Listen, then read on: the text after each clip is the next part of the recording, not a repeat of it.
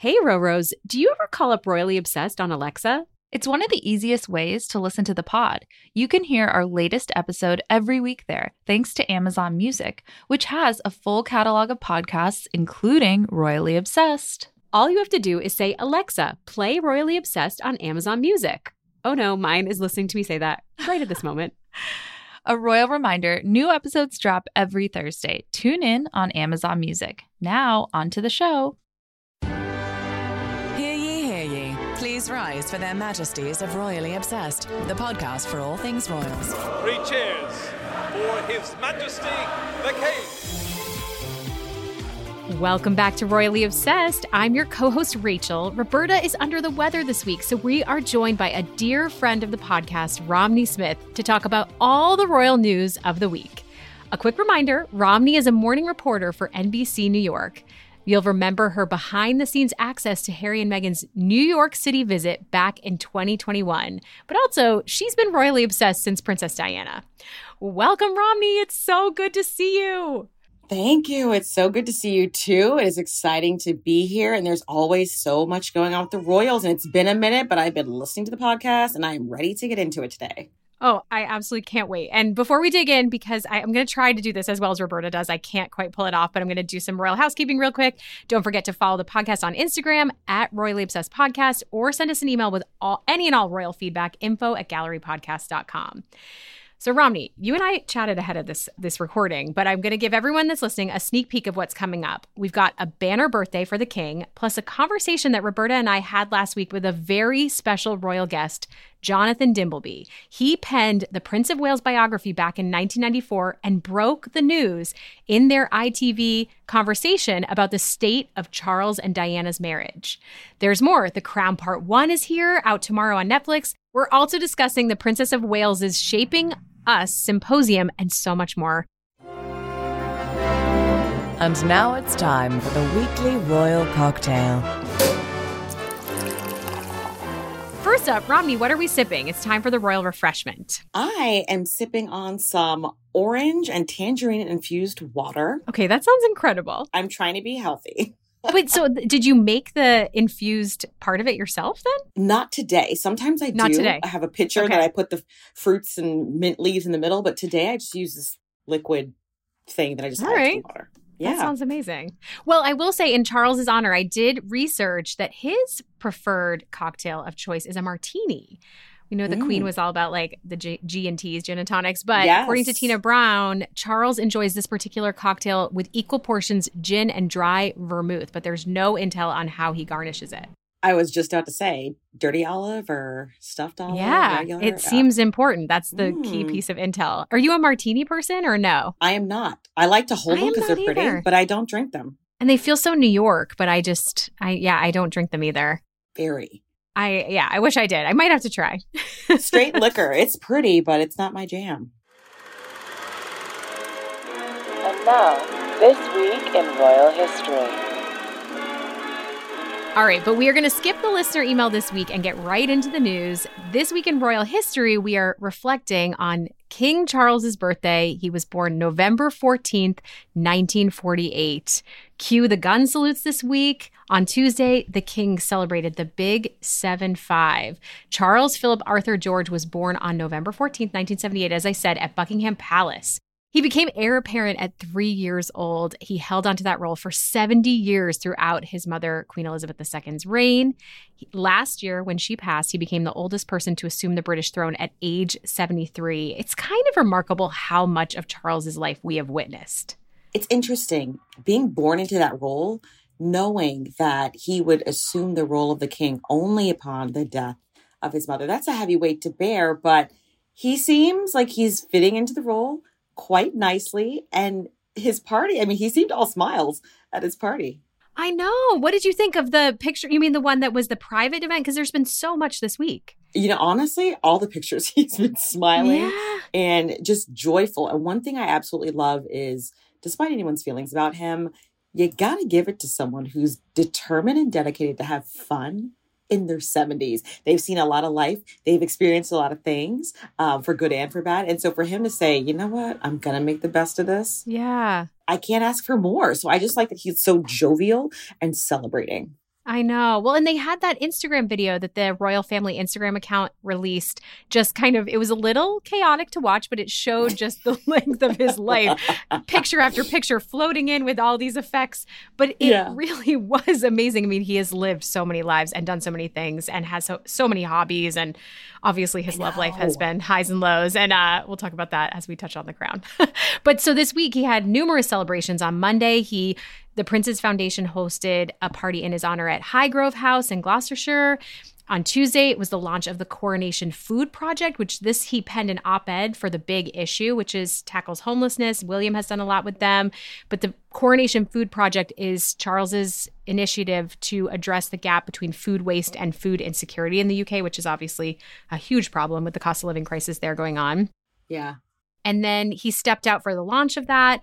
But then the big event to me seemed the private celebration at Clarence House, where we saw the arrivals of Kate and William, Princess Beatrice, Mike and Zara, so many. We only saw the car like above the above the steering wheel, but they looked so glam. Always looking glam. And I'm I'm I'm not gonna go there yet, but Kate has been hitting all the points for me recently and Yes. I know. I'm, I'm excited to hear your feelings on that because she did step out. I think it was ID'd, which is impressive again, above the steering wheel.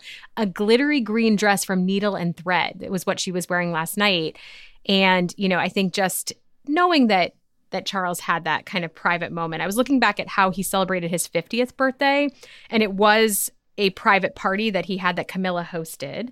But it was mm-hmm. 250 people. And last night seemed to be a lot more in- intimate. I don't think you can call 250 people intimate. I was gonna say, I don't think that's really intimate, but I guess for royal, maybe that is. Yes, yes. Here's the thing. I love the fact that he is incorporating giving back and helping feed people. Like literally one of the necessities of life, right? We need shelter, we need food, we need clothing, we need medicine. So one of the big pillars and something that his country is definitely struggling with the fact that he's making that part of his celebration, I think is a wonderful thing. Now, obviously, I'm here for the pomp and circumstance. I'm not even gonna lie. Like, I love the fact that he's giving back, but I'm also like, show me the cake. What kind of tea are you sipping? Yes. What are we wearing? And so for Kate in the purple, I mean, she to me, I always think of her as wearing more muted colors. So I just I love I, I don't know if she chose a new fashion stylist, but I'm just loving everything that she's giving right now. Oh my gosh, I know. And we're going to definitely talk about that purple suit, which I feel like you mm. and I are equally excited about. I did also want to mention that we saw some family tributes this week. William posted an Instagram tribute to his dad. It was a solo pic of him and Charles on Instagram. There was also a reported phone call between him and Harry, which supposedly breaks months and months of not talking. And, and a follow up report again, these reports are kind of suspect. Where is the sourcing Yeah. coming from? Saying that it went really well, the conversation was warm, and there will be another call. So I don't know what you make of that. You know, I hope it's true. You know, you hate to hear of anyone having strife in their family relationships, but at the same time, doesn't every family have drama? Like, don't we Every all family. have, you know, we have that one person, or the holidays might send someone a little loopy, or we're short on patience. And so for me, looking at them and knowing that it's unconfirmed reports, I can only hope that they are real. I'm like, this is good gossip. This is a positive thing. So I'm really hoping that it's it's true. I know. And I think a lot is going to be coming out in the coming weeks with Endgame, Omid Scobie's new book. Like, there's just going to be a lot kind of resurfaced. And another thing that is resurfacing old difficulties on the week of Charles's birthday is the crown. And that has been just my only in, in my Instagram feed. I don't know about yours, but it's just the crown premiere. Like, because the right the actor strike is now over. So we're seeing the timing yes the timing of everything i'm like how was this done on purpose i just It has to have been. It has to have been. I feel like the Netflix always. I guess also how could they plan the end of the actor strike uh, it just all is working out so well for them. it really is. And i look i've had alarms set on my phone since they announced the date. When they said november 16th i immediately went to my phone. I was like iphone reminder um, Yes, call in yes. sick. Just kidding. I wasn't calling sick. I'm still on maternity leave. So i'll be watching. Look i was kind of upset they broke it up into two parts. Yes, tell me. I want to know what your reaction was because it is it, it hits tomorrow, and this is a great segue into talking all about that. I want to binge it all, partially because I have the time to do it, but like it, it's not a long wait, right? So I'll watch the first episodes that they release, probably within mm, a day or two. Let's be real. And then I'll just wait until I think it's what, December? December, mid December? December sixteenth. It's exactly a month later. Yes.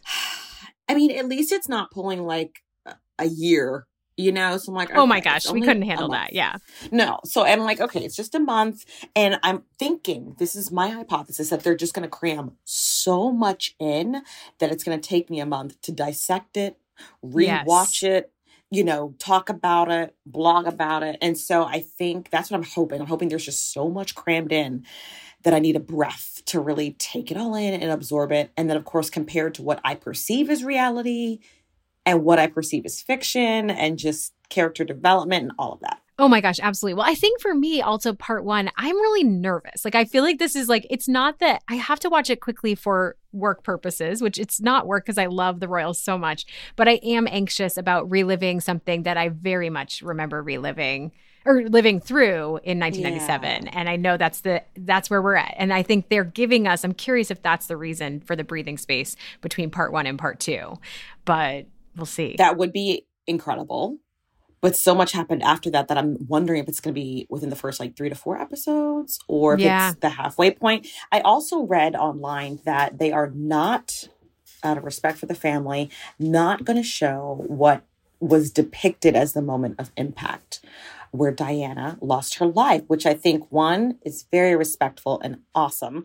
But Mhm. two, it almost makes me wonder how they're going to do it. Is it just going to be a car driving into a tunnel and that's it? Fade to black?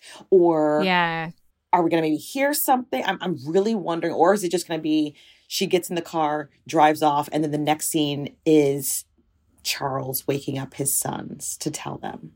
I'm wondering, I'm really wondering how they're going to do that. Yeah, and I think, you know, I mentioned how I feel like it's coming out the week of Charles's birthday and it dredges up a lot and as he's, you know, or all around the UK we're seeing these covers like I think it was the Radio Times cover has the recreation of Princess Diana's 1991 Vogue cover where Elizabeth Debicki looks exactly like Diana did.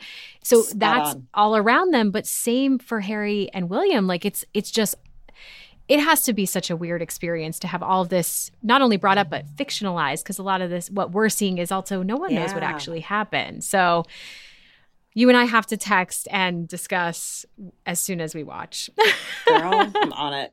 all right we now get to talk about the purple suit which i know you're very excited about but kate and her shaping us symposium credit to kate by the way for doing this the morning after that clarence house party because i obviously love Kate and I think she's the most photogenic, but you could see some signs of fatigue, I have to say, from that late night, early morning, high pressure morning.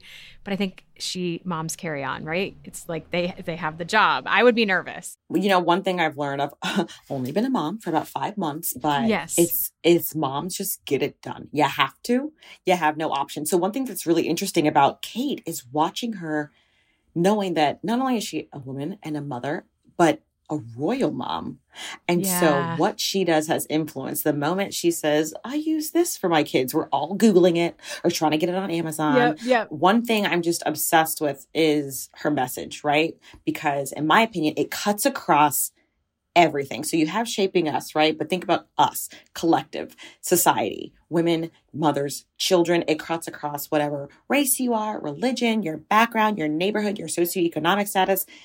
Every mother and fathers, obviously, and families, but we want our little ones to be safe, happy, and healthy. That's really it. So the fact that she's championing this and saying, look, not everyone's equal. We need to give resources, and here's my plan. And like, I'm I'm a champion for this. I think that helps her connect with so many people because who's really going to be against that?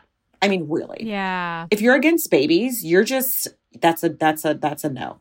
Yeah, that's a no. I know it's and it's such a clear passion for her too. I like that this is her main initiative. And this symposium was really a huge moment for her. It was held at the- Design Museum in London and it showed her ability to kind of connect the dots. She did research, an international study that involved 110 experts from 21 countries around the globe about this critical need to nurture social and emotional skills in the same way we do reading, writing, and arithmetic. And I'm so behind that, especially like I, you know, one thing I've noticed because Finn, my son, is now five and he's in kindergarten. Mm-hmm. And one of the things that just blows me away is how much mental health is integrated into his curriculum. And it never was. When I was growing up, right? Like Yeah, I don't recall that. even this weekend, and I, Kate, I'm jumping all over, but Kate mentioned how Prince Louis has talked to her about how he has a feelings wheel or a feelings chart. I think it was a, a wheel, like emotions wheel in his classroom, Mhm. which Finn definitely has. I think this is very commonplace.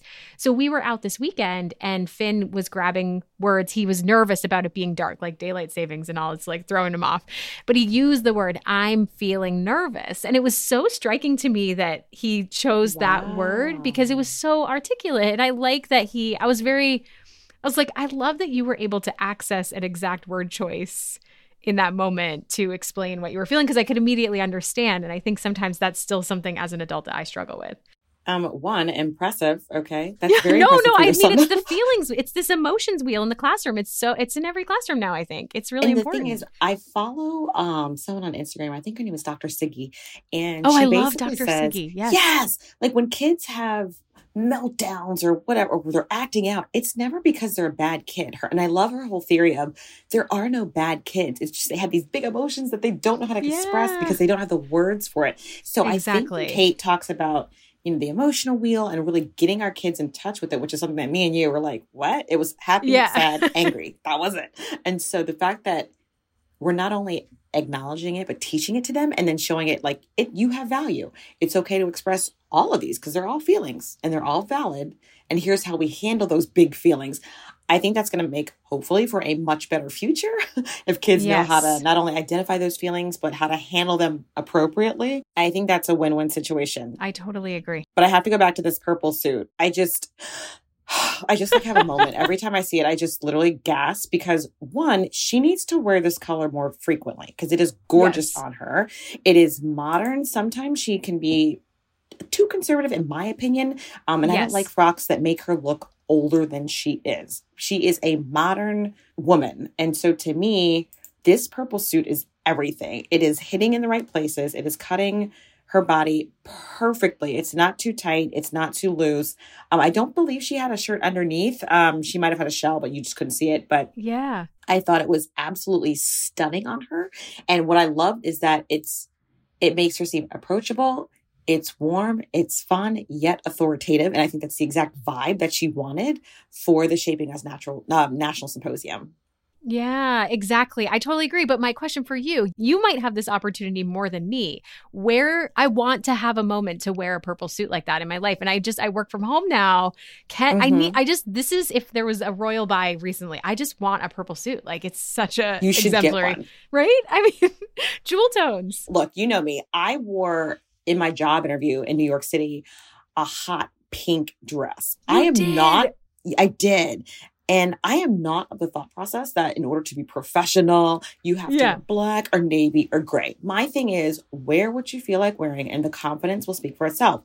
When she's in this purple, I feel like she walked a little straighter. Also, her shoes were killing it. But it's like, get yourself a purple suit. Okay, you work from home. Guess what? You can kill it on Zoom, kill it on Yes, StreamYard, true. whatever the That's true. whatever the thing is. And you- the best part I found about New York City, in my opinion, is I posted something on Instagram a long time ago and I was like, I want these sparkly pants, but I don't have a reason. And someone said, Girl, you live in New York City. That is the reason. So there you go. That is Buy the my purple new suit. Yeah, catchphrase. that on is the That's you buy the purple suit and your husband says, Well, what are you doing? I'm going to the store. That's what I'm doing in my purple suit. Yes. What's the reason? Oh I'm alive and life is good. That's the reason. Because I look good in this. That's the reason. I will text you the receipt after I make an investment in a knockoff version of the purple suit. I will not be buying the Emilia Wickstead, but Oh, Very good. Correct. We we have to save our coins. We don't have that royal budget. yes, But yeah, no, I, I love this for Kate so much, and I want to see more of this. I felt like she was beaming, I know. and I want to see Yes. her looking her best. Love it. Well, and I did want to say because she does get flack for her work on this being such a slow burn, but I do feel like the more she puts pressure on this cause, it's just like the platform she's giving it is ultimately putting pressure on the government. She can't change that policy, but I like the spokesman for the initiative today said there are levers to pull even if policy isn't one of them to create progress. And that's kind of Kate's role here. So I thought that was an interesting summation of the work and what they're aiming to do. You can imagine it's a very delicate balance. She can't go. She actually can't go in there as a bulldozer and say, "This is what we have to do. This is what Yeah. we're going to do. Make it happen." She can't do that, and we all know that. So I think she's wielding her power where she has it to be a very uh, strong influence to say, this is clearly where I stand. This Yeah. is very important to me. Therefore, you might want to pay attention. And I think we are. We Mhm. are, definitely. All right. Well, on that note, I'm going to segue and introduce the conversation that Roberta and I had last week with Jonathan Dimbleby. Roros, this week, King Charles celebrated a milestone birthday, 75. To properly honor the occasion, we are thrilled and honored to welcome journalist, presenter, and author Jonathan Dimbleby to the podcast. He famously penned the 1994 book, The Prince of Wales, a biography, and also interviewed the then Prince of Wales on ITV that same year for what became a watershed moment for Charles, but also the monarchy. Jonathan, thank you so much for joining us. It's my pleasure. So, we want to talk about King Charles then and now. It's been nearly 30 years since that conversation and that all the research that you did for both the book and the interview on TV. Thinking back to that moment with the then Prince Charles in the early 90s for your book, now as he turned 75, what characteristics about him have stayed the same? The fundamental quality of the man has not changed. His beliefs, his attitudes, his ability to communicate with people, his warmth, his sense of obligation and duty have not changed. Of course, he's 30 years on, plus his particular responsibilities have changed dramatically recently, of course, because he is now the king. But the essential person has not changed. And that is something that I hugely like and respect. When I first met him, I really rate this guy. I think I first met him because people thought I was sort of a pretty independent kind of guy who was not going to soft soap him. And I looked skeptically at him. I, mean, I had nothing against him, but nothing particularly strongly in his favor, except I liked some of the things he had said about, amongst other things, the environment. And I came to like him, to grow very fond of him, and to respect him deeply. And I do. Are there any particular traits you've noticed standing out to you that have evolved since that conversation and those interviews in 1994 or over the course of knowing him? I think that in that time, which was in some ways very difficult in his personal life, as everyone is probably aware, given it had a huge excess of close attention, often of a very prurient kind, he has since then found extraordinary personal happiness with his now Queen Camilla.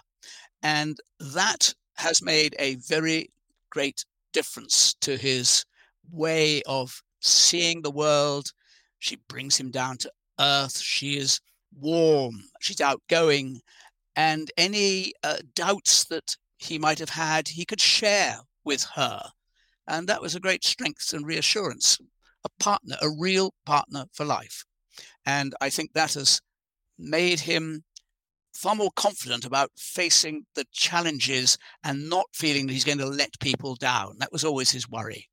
Yeah, I guess I'm curious, what is it like for you to see Camilla by his side? If you had a crystal ball in 1994, could you have predicted her role as queen, where we are today? The answer is yes. I knew her a little bit after that, and I liked her. The problem is with a lot of the way in which we portray or interpret the role of the king is we is we we treat them like sort of joke characters in a cartoon and they're supposed to either live up to or down to uh, an image that is created around them. It's very difficult to pierce through that to find the real individuals and there's not much they can do about that because they can't go around laying bare their souls in public. Why on earth should they? None of the rest of us do. Um, but they so people construct images the reality of the individuals, both of them, is that they are thoroughly good and decent people and mercifully happen to love one another very deeply. That always comes across when we see them at events. Yeah. Yeah. You see uh, how they often look at each other. It's very touching. Yes. So much so. Speaking of that image, those caricatures, on the podcast, we love to think of King Charles as sort of this emo king or emotional king.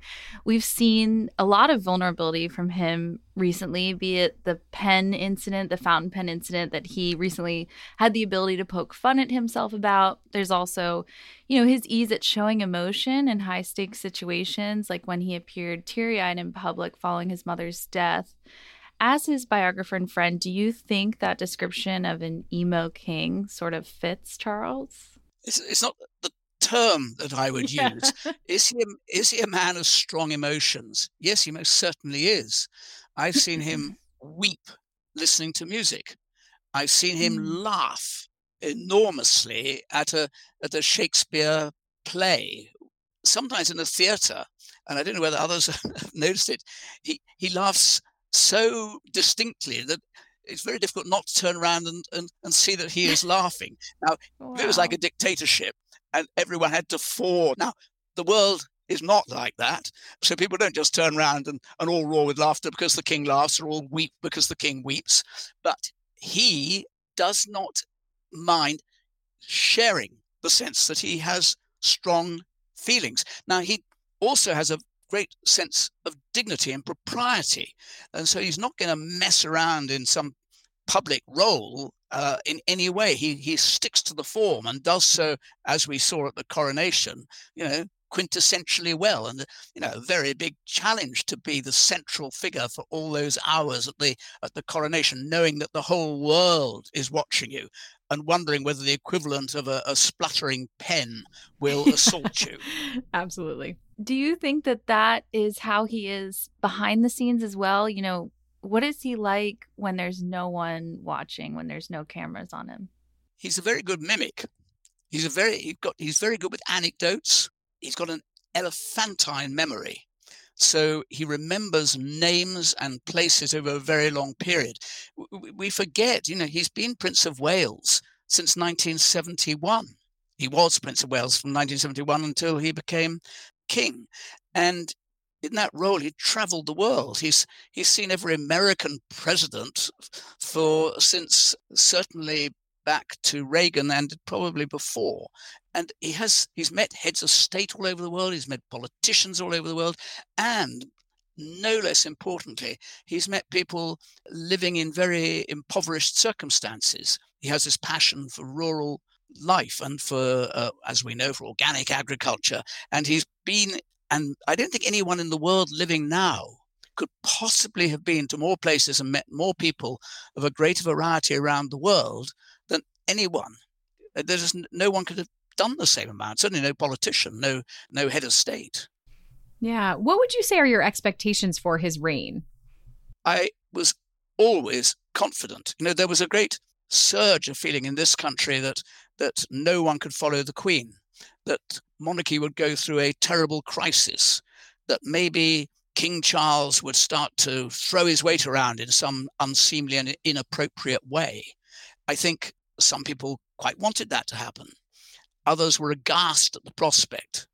I never had any doubt, partly I think because I'd talked to him about this. I'm not, not the only person who talked to him about it, of course, but I talked to him about it, and I was it was very clear to me that he knew there was a a distinction between being Prince of Wales and being king. As as Prince of Wales, you can shout the odds about the environment.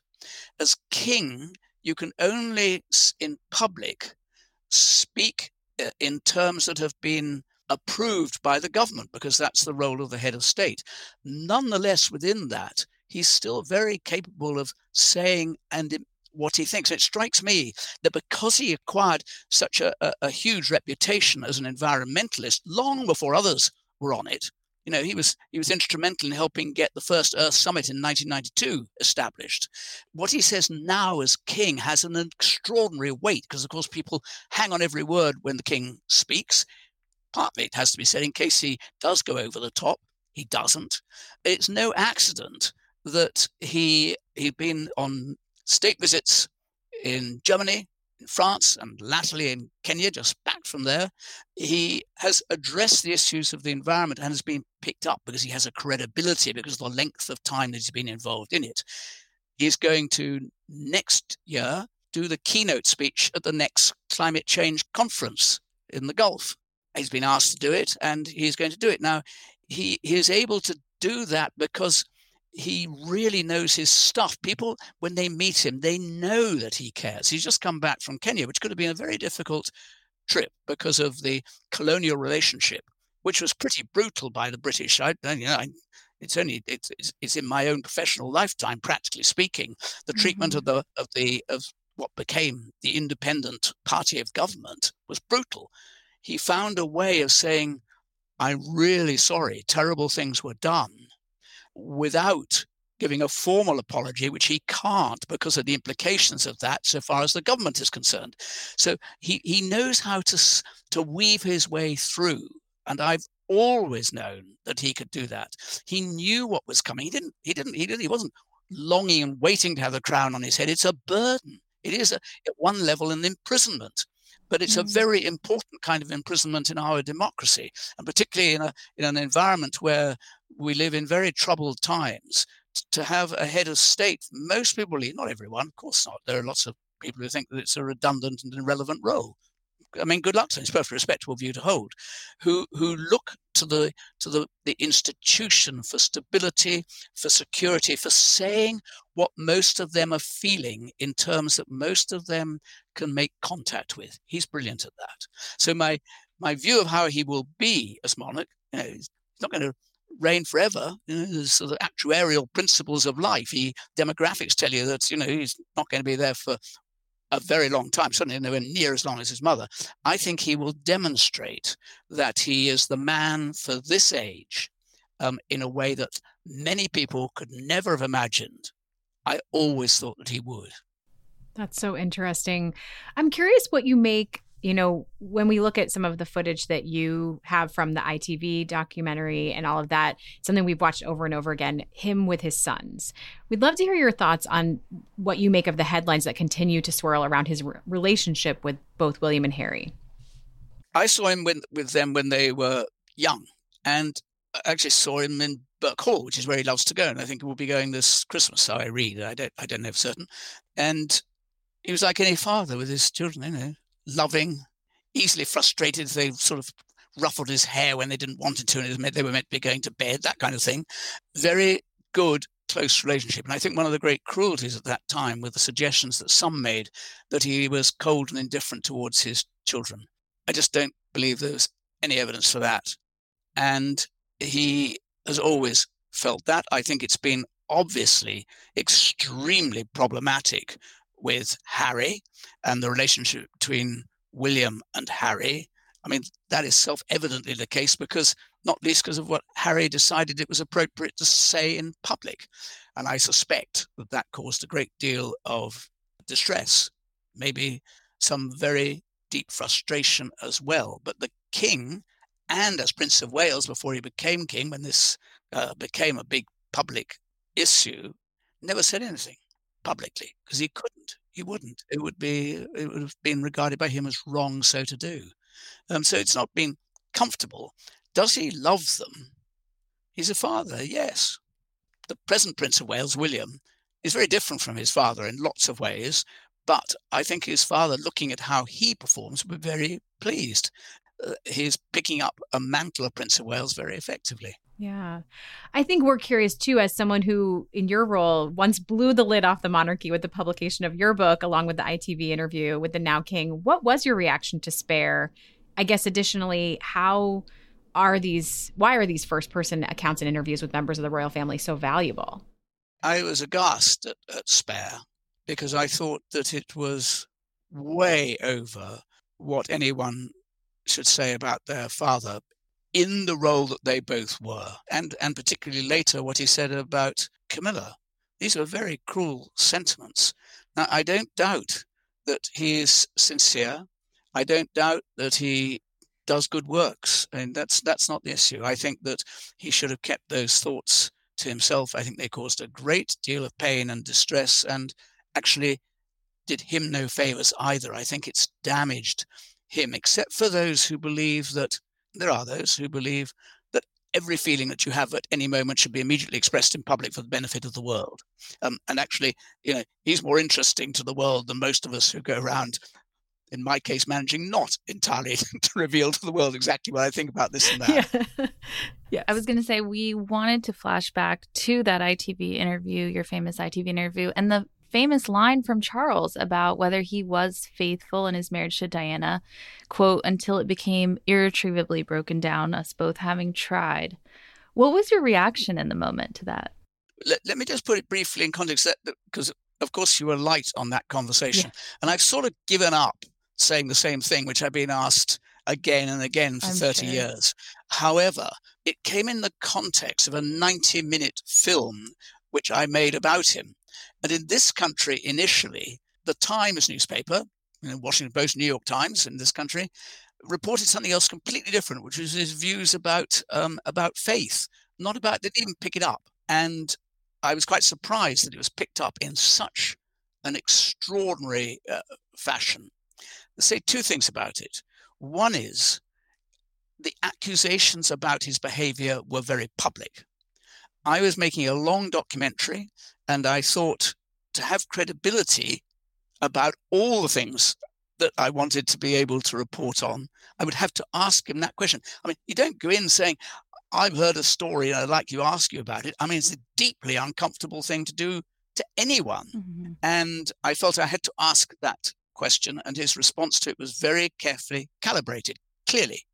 And I think I know that what he was saying is that he had been, and I have no reason whatsoever to think that anyone has ever come up with any other compelling view to the contrary, or even valid view to the contrary, that he behaved totally honorably until their marriage had broken down. As we know, they had both gone their own ways. It was a deeply unhappy situation. What was the reaction to it? Well, it hit headlines all over the place. Of course it is. His reaction, it will all die down. Don't worry about it from my point of view. And that is what has happened. And it's now old history, apart from you, Rachel and Roberta, wanting to wanting to run to, rake over these very cold coals. We know people are wondering, so we had to ask. well, we are curious too. You know, the final season of The Crown is right around the corner as we chat. Do you have any bones to pick with how your storyline was depicted last season? Did they mostly get it right? Any any criticisms? I must be honest with you. Once I realized that The Crown was uh, veering away from a reality which I understood, I stopped watching. Okay. I knew the early the early part, and those those parts which I didn't know about the past, I found very illuminating. But once the Queen started to go to an Aquarius house, get out of a car and go knock on the door and go in, I felt, "E- excuse me, this could not and did not happen. I am told that I'm portrayed very sympathetically in it, but I haven't watched it, and I'm quite busy, and I'm not that. To be honest, I'm really not that curious. I mean, pick out all the flaws in it. You know, there are people who've picked over it to point out scores of errors. So you, if you want to watch it as a drama, watch it as a drama. But Mhm. don't confuse drama with reality because the two are very different. And I think that must be the case from what I've read in in this series as well. And it's, of course, all, it's all brilliantly done, brilliantly produced, It's beautiful. cleverly cleverly written, uh, acted very well. Um, you know, I've seen the pictures of the those who've portrayed the Queen or Princess Margaret very brilliantly, but I haven't watched the recent one, so I can't tell you. And and I and I don't want my blood to start to boil, so I Yeah. probably better not watching them. So you made it through the Claire Foy era. Is that like the first couple Mhm. seasons, the young queen? Yeah, And yeah, then yeah. okay, got it, got it. Exactly. I thought she was superb, and I thought it was a very, very inst- interesting uh, and enjoyable series to watch. And once it got clearer, closer to a reality which I was more familiar with, I found myself averting my gaze in favor of Succession and other things. Oh yes. I mean, we support you on Succession. Yes. All right. Well, last question, Jonathan. We want to turn back to the present. King Charles, 75, is a huge birthday. We're hoping he celebrates it properly. Can you share any tidbits about how he might celebrate it with Camilla? A long walk, somewhere, you know, that they love? What is his favorite drink? What do you think? I know what he likes doing in private. He likes walking. He loves walking in Scotland. He likes listening to music, Bach, Mozart. He likes going to the theatre. He likes painting, and he's produced hundreds of watercolors. But as I understand it, his birthday is going to be a sort of quiet public birthday in which he is going to go to those communities who he wants most to demonstrate his concern and regard for. So there's not going to be, as far as I know, a great big bash. Maybe I'll be proved wrong. It's going to happen, and I haven't been invited. You never know. no. Amazing. Well, Jonathan, it is such an honor, as we said, expressed earlier, to have you on the podcast. Thank you so much for taking the time.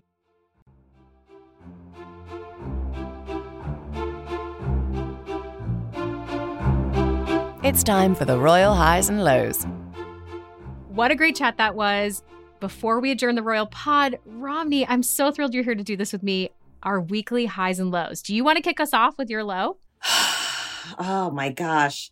You know what? My head's in a fog right now. I don't know that I have a low, but I definitely have a high. So I'm going to transfer it back to you for the low, but then I, I definitely have a high. Okay, all right. And you can maybe share this low. I think you might appreciate this given like your background on the Royals. I feel like my low is just a little bit of the royal overlap lately. Roberta and I have talked about this briefly, but this week in particular felt like whiplash for me because we had a lot about Earthshot, right? All Yes. that aired this past weekend. Poor Earthshot. It really has gotten lost in the shuffle. Then we had Remembrance Day, we have Charles's birthday, Kate's symposium, and I feel like the old way that the Royals operated was that you couldn't overlap. Like the Royal Diary was you didn't want to ever steal headlines from each other, right? But it also i guess served an- another purpose that i didn't recognize at the time that it made it more easier for royal watchers to stay up to speed on everything because i do feel like i only have a certain amount of time to talk about each thing and i and follow each thing and my busy life and i'm very interested as a royally obsessed person but it, it just felt like everything was competing this week I agree. It's a lot. However, that's also a sign of modern royals, right? You Yeah. almost don't have the space to give everything a week of its own for us to fawn over. Like you kind of have to say, look, and they're doing a lot they're working so i guess it's that's true that's the the other side of the coin it's a lot to keep track of, but I think that's good because I, I look, I'd rather have it be too much to take in than too little. Yes, you're right. You're right. And it has been kind of a slow summer, so they're getting back at it, and we have the holiday season. So I like this alternate review of it. this. I want to see that holiday card. I'm ready for it. oh yeah. All right, you're high. You're high. I'm ready for it. Okay.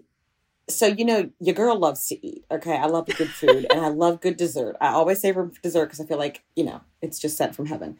King Charles birthday cake at Highgrove is beautiful. It's got all these layers and the bottom looks like it's a gold and white flower and it's just beautiful. And the cake, I don't even know what flavor it was, but I want some. I'm sure it would just melt in my mouth. And it just, to me, it made me smile when I saw it. I don't know if I'm the only person that is obsessed with like these cake it shows, make it British bake off, anything Oh, to do yeah. with cake or sugar rush, whatever they're called. I love it. And so I thought this cake was so pretty that the first time I saw it, I just beamed with happiness. I'm like, I just want a slice of it. So that was my high.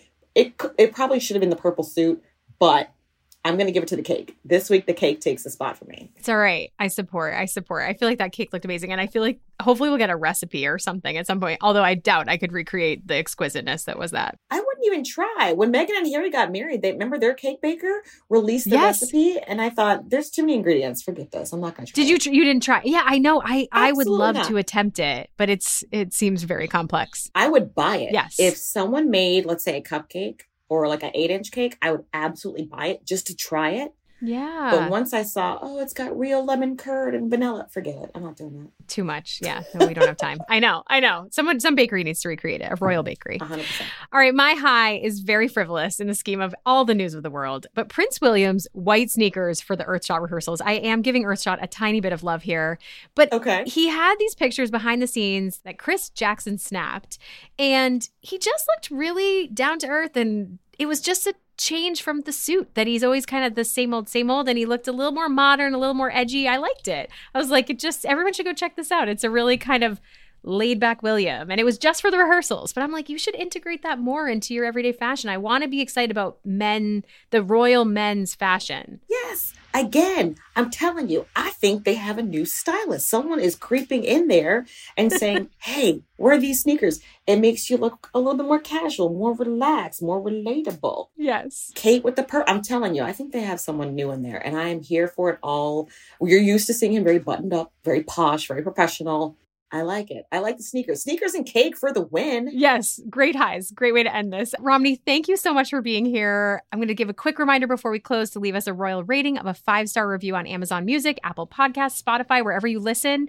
A recent review we got from Jody says, Love the pod. I think the women in the royal family should be talked about more for what they do and less for what they wear. But we do love the fashion, but good note. Thank you for writing us. Reminder to subscribe to the podcast so you never miss an episode. You can drop us an email, info at gallerypodcast.com. But till next week, Romney, will you join me for this and say, God save the pod along with me? Yes. Till next week, God, God save the The pod. The pod.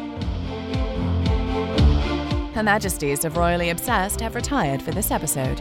God save the pod. And if you fancy the podcast, give Royally Obsessed the royal rating of five stars on Apple Podcasts. Follow us on Instagram at Royally Obsessed Podcast and join our Facebook group, Royally Obsessed. Royally Obsessed is a gallery podcast production.